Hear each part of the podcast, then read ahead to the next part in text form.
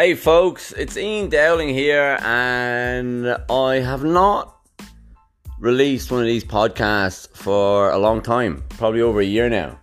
I since posting the last one of these, I started doing stand-up comedy, and I neglected this podcast because I felt like maybe I should just do the comedy podcast, which is called Sincere Not Serious.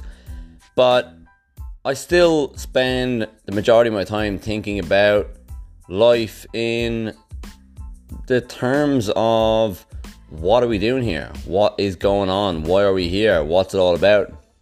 And I thought I should still continue to make these kind of podcasts because I enjoy talking about these types of subjects. I enjoy talking about life.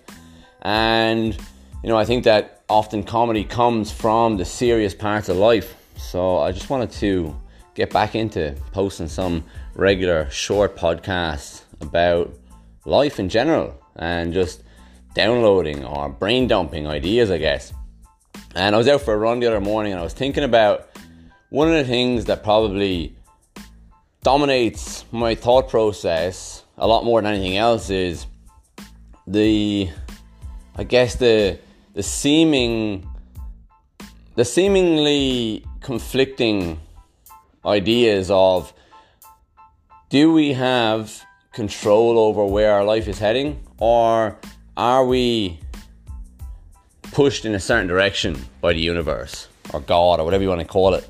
Like, do we have control over where we go in life and how life unfolds? Or, you know, is it fate from something more powerful or is it a mixture? And the analogy came to me of surfing a wave and it made a lot of sense to me so i thought i wanted to share it. And i think i think maybe it is the way life works is that it is like surfing a wave. And if you've ever been for a surf and if you even haven't been for a surf if you think about how riding a wave actually happens you know you pick up a wave you paddle for this wave that's you know, controlled by the ocean, which is so much more powerful than anything we could ever do ourselves. But once we get on that wave on a surfboard, we have control of a part of it. You know, we have control of what maneuvers we do on that wave, obviously to a certain extent, depending on the skill we have. You know, we we get on that wave and the, the wave goes in a certain direction. We can't control where the wave goes. But we do have the control of what physical actions we take within that within that wave on that wave we have control of our thoughts and reactions and responses to how that wave is moving you know? So we can do a you know a cutback or a, a certain type of maneuver on the wave but we can never control what way the wave goes. And maybe life's like that you know? Maybe maybe the universe does supply us with opportunities and maybe the universe supplies us with interactions with different humans. And then within that situation we have control over our own reactions to those situations. We have control over how we think about those situations. And we have control over whether we want to take that opportunity or not. And it kind of made me feel a lot more free when I think about life this way. You know, because so many times I'm conflicted in the thought of do we have control over our life or does the universe control it? And I'm guessing it's probably the same for a lot of other people. You know, sometimes I'm thinking that, yeah, we can set a goal and just do whatever we want. But generally speaking, unless something feels right, there's not much point in going with it. And I just thought it might be helpful for other people because you know sometimes an opportunity comes and it feels wrong and we take that opportunity and it ends up being a disaster whether it's a relationship or a job or a hobby or going to a party or whatever it is. And it's similar with surfing because I've surfed for the majority of my life.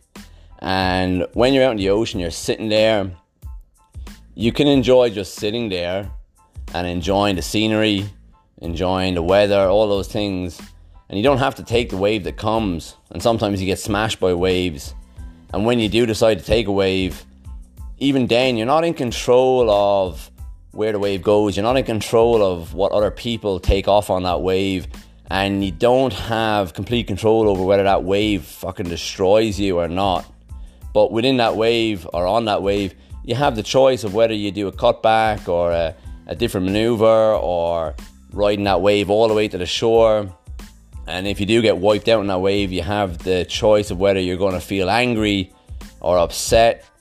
Um, and when that wave does knock you off your board, you then have the choice of whether you're going to relax and go with the flow or whether you're going to fight it and struggle. And I think life's a lot like that. And it, you know, it could possibly help you to think about life in this way and use this analogy of surfing because it does make things a lot more relaxing. You know, when something out of the ordinary hits you, whether it's a breakup or, you know, getting sacked from a job or just some opportunity not working out. And, you know, sometimes it's debilitating because you think that you had everything worked out. You know, maybe you were in the process of buying a house and all of a sudden the bank decides not to grant you the loan that you thought was going to work out. And sometimes that can debilitate you to the point where you give up on other goals, you think it's all fucked. But if you just remember the analogy of surfing, it helps a lot because, you know, say for example, that mortgage doesn't work out.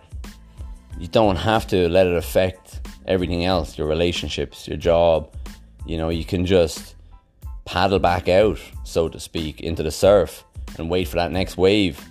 You know, and in the in the sense of getting a mortgage, it, it might be a case of just applying to another mortgage broker, applying to another bank, or when a relationship doesn't work out, you can use a surf analogy and say, hey, you know, there's plenty more waves in the set, and not every wave is for every person. Like even a professional surfer wipes out on waves, and it's a very unpredictable that's the nature of surfing, and life is just like that. And I just wanted to share that because I think when we think about life like that, it makes it so much easier to just quickly brush that failure or conceived or perceived failure to the side and go, okay, what's next?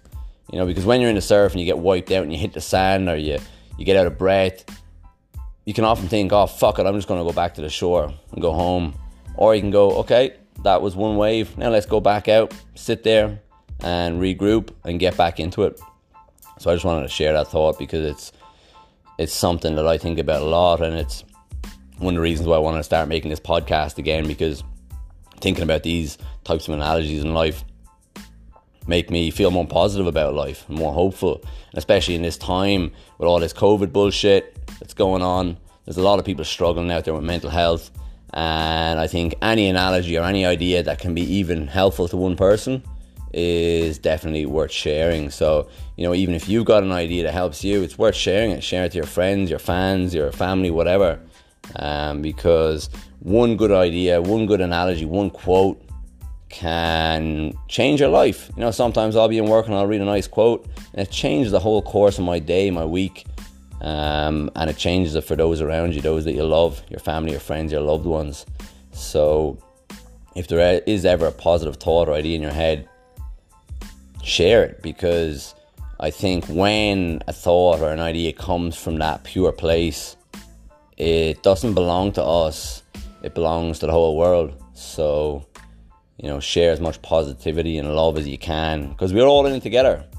And I think this last year, this last two years or whatever of COVID has really reinforced that fact that we need to share as much positivity within the world as we can and get through it all together. So, you know, I appreciate you listening and I might make these a bit more regular. They won't be every week, but whenever I feel like it. So I appreciate you listening. Um, I'm on Instagram, dowling underscore Ian. And um, yeah, I appreciate it. I look forward to talking again soon. Bye for now.